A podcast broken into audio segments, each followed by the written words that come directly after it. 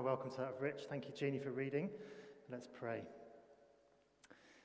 Uh, Heavenly Father, we thank you for your word that you speak to us by your Spirit.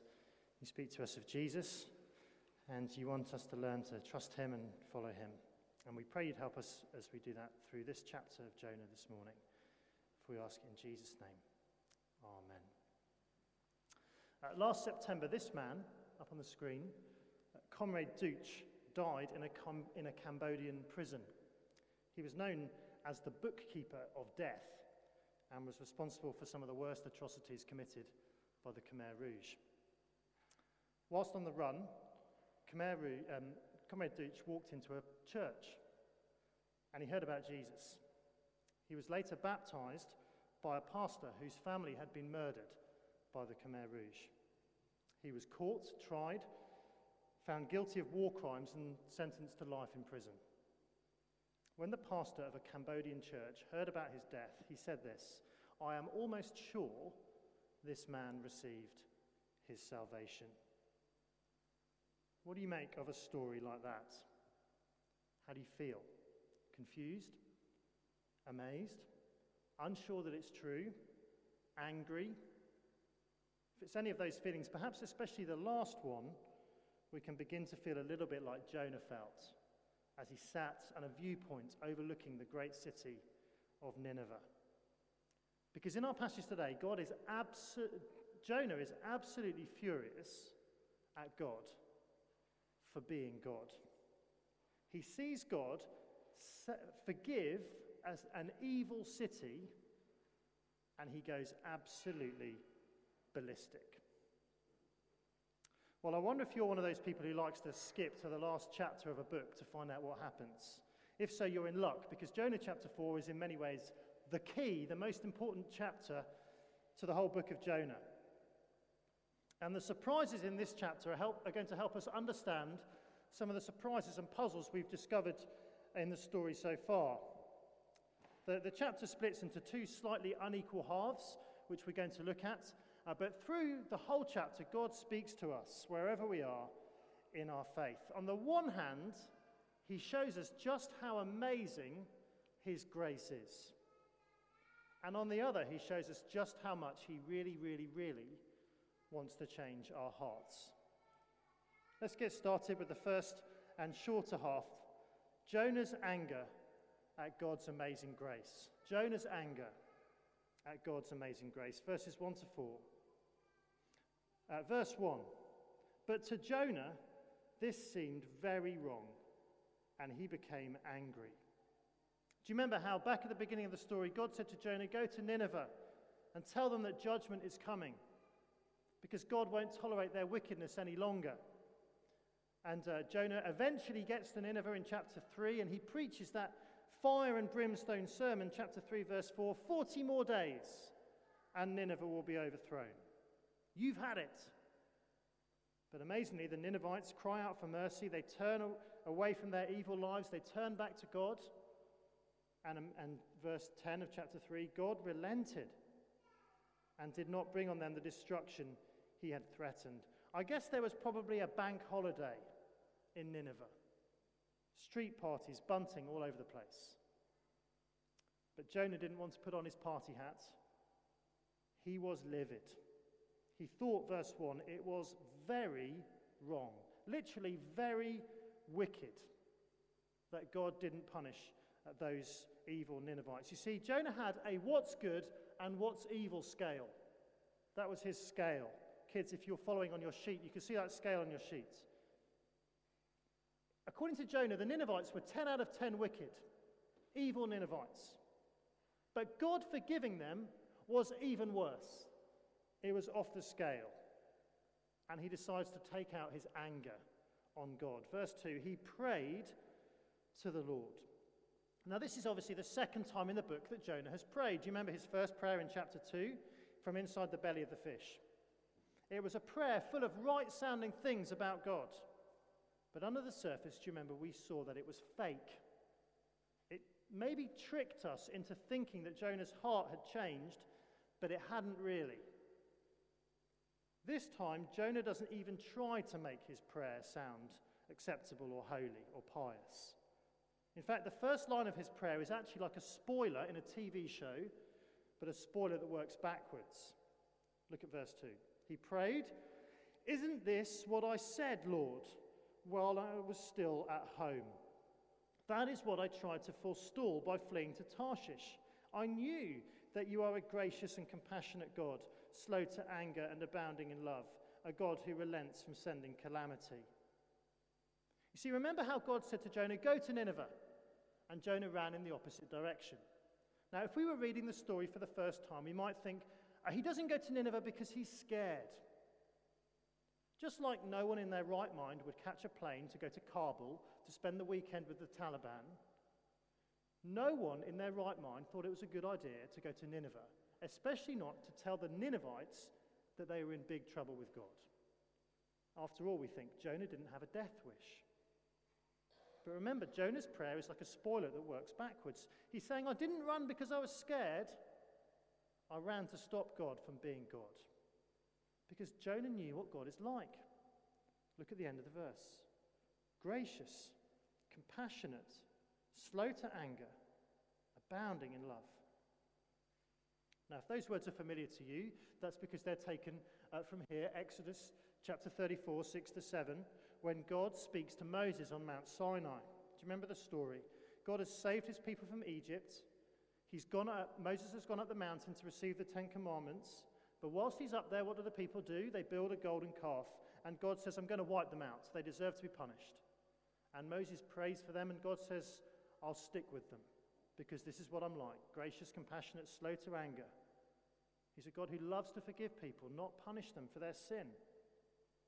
But here's the shocking thing Jonah knows that that is true, but he only wants it to be true for his own people, the people of Israel. He doesn't want it to be true for anybody else, especially not the wicked Ninevites.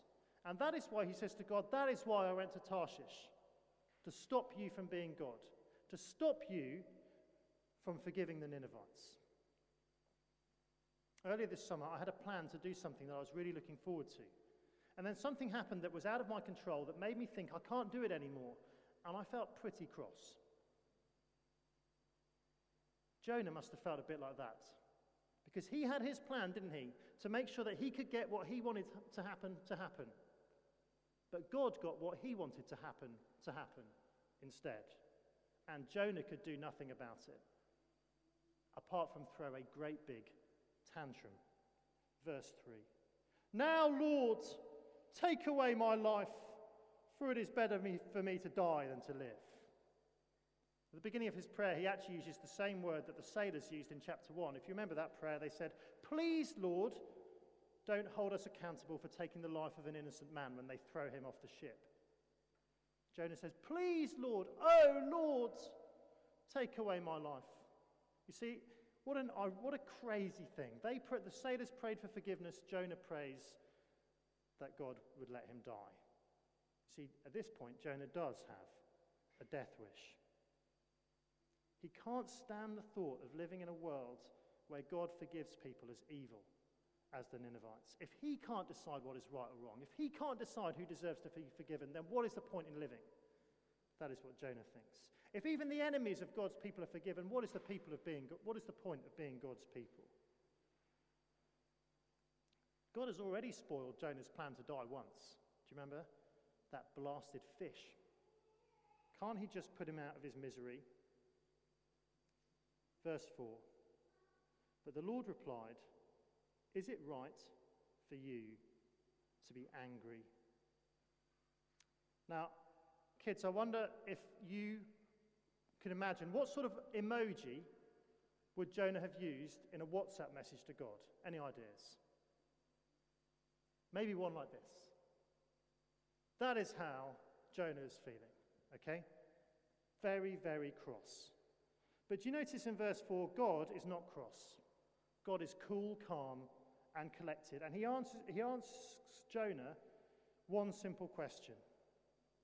And what does Jonah have to say? Nothing. Absolutely nothing but silence.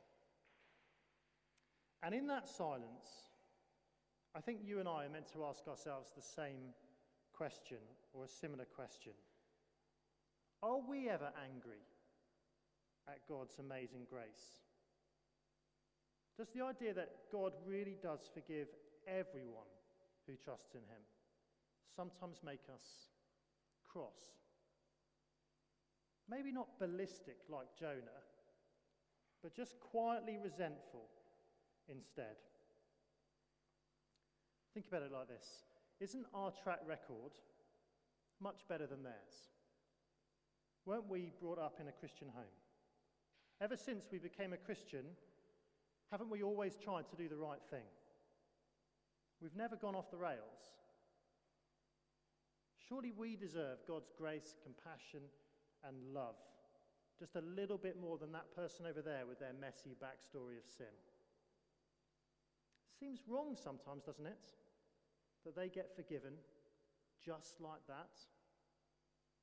Isn't it okay to be just a little bit angry for God, for being God?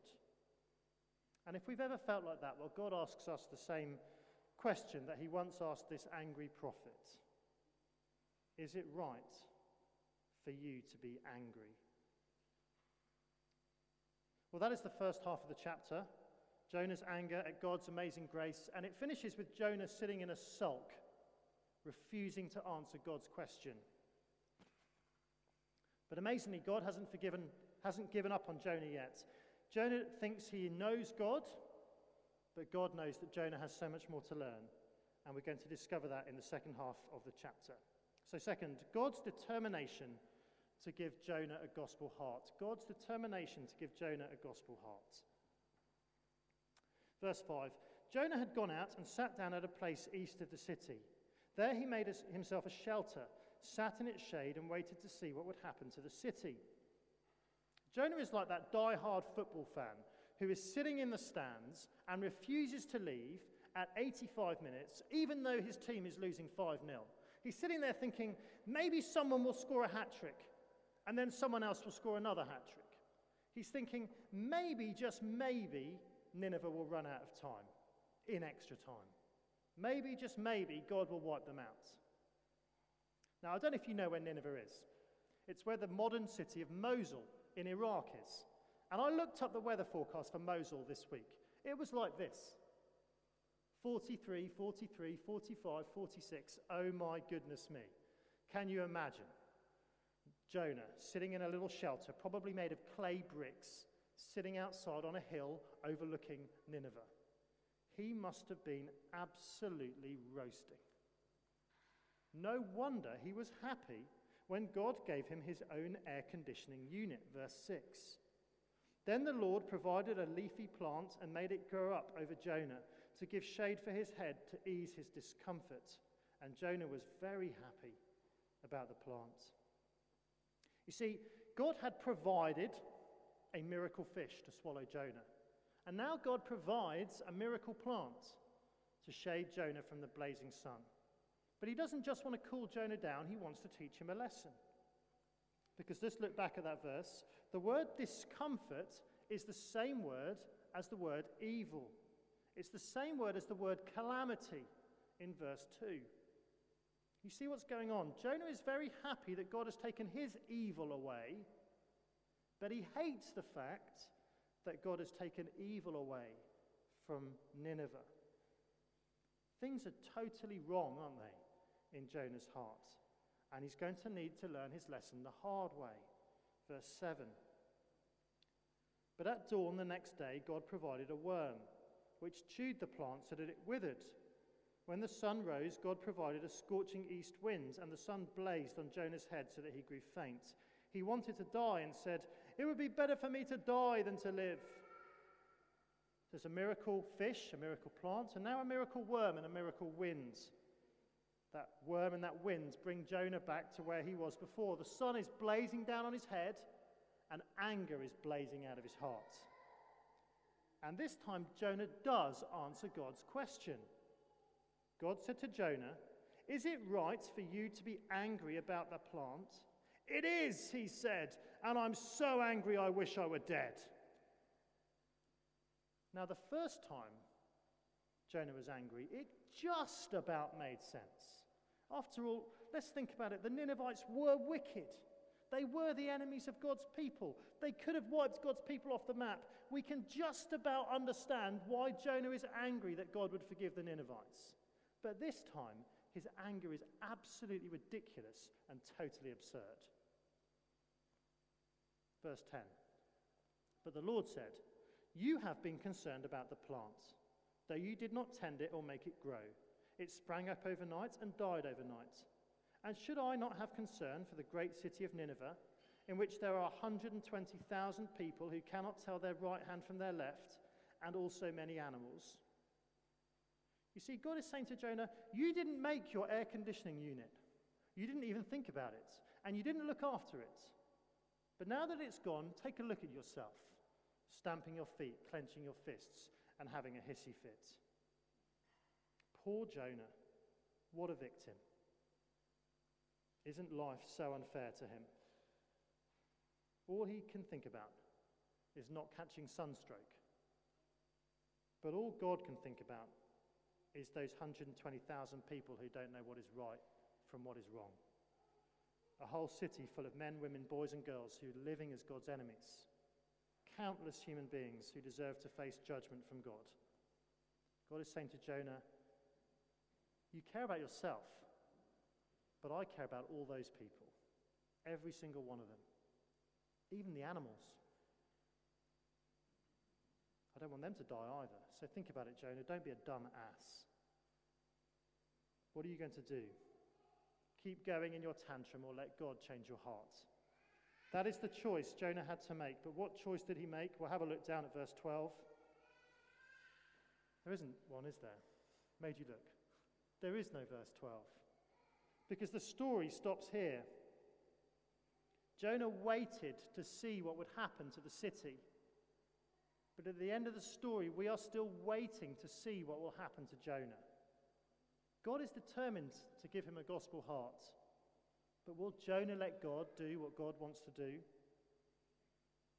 And in that silence, the, the silence that hangs in the air at the end of the book, we're meant to ask ourselves the same question Will we let God give us a gospel heart? Or are we sometimes more bothered about our own comfort than about whether or not other people go to heaven or hell? Is it sometimes more important for us to have an easy, successful, prosperous, happy life than, we, than that we see God save sinners? How do we feel about the thousands in our school or the hundreds in our office? What about the tens of thousands in our community or the millions in our city? Are we bothered about them? Are we eager for others to enjoy the greatness of God's grace? Or is a cozy, cushy life actually what we really want? Well, a week before he died, Jesus sat outside another city, a city that faced certain destruction. Jonah ranted and raged. But do you know what Jesus did? He wept. He wept because he knew that 30 years later, the Roman, emperor, Roman general Titus would besiege that city with a massive army and flatten that city and annihilate its people. Jesus knew that that was going to happen because that city of Jerusalem had rejected God and had ignored the Savior, Jesus Christ. It was a judgment that the people of God deserved, but the thought of it didn't make Jesus very happy. He cried his heart out. Luke 19:31 he saw the city and wept Well, perhaps when we look at Jonah, we see a bit too much of ourselves and we think, is there any hope for me? I am often more bothered for myself than for others. The idea of others grasping the greatness of God's grace just doesn't make me as excited as I know it should do. Sometimes, like Jonah, I know that I'd like to decide who I think deserves to be saved rather than leaving it up to God. But God is determined to change Jonah's heart, and he's passionate to give us a heart like Jesus too, a heart that weeps over our schools and workplaces, communities and city, and even over our world. Let's ask God to give us a heart like that. And if this morning you know that in your heart you haven't yet grasped the greatness, the amazing goodness of God's grace, then why not do so today? Because just as God said to Jonah, Should I not be concerned for that great city? So God is concerned for you. In fact, he sent Jesus, the one who wept over the city of Jerusalem, to die and rise again, to give you a home in heaven. So, would you get hold of God's grace?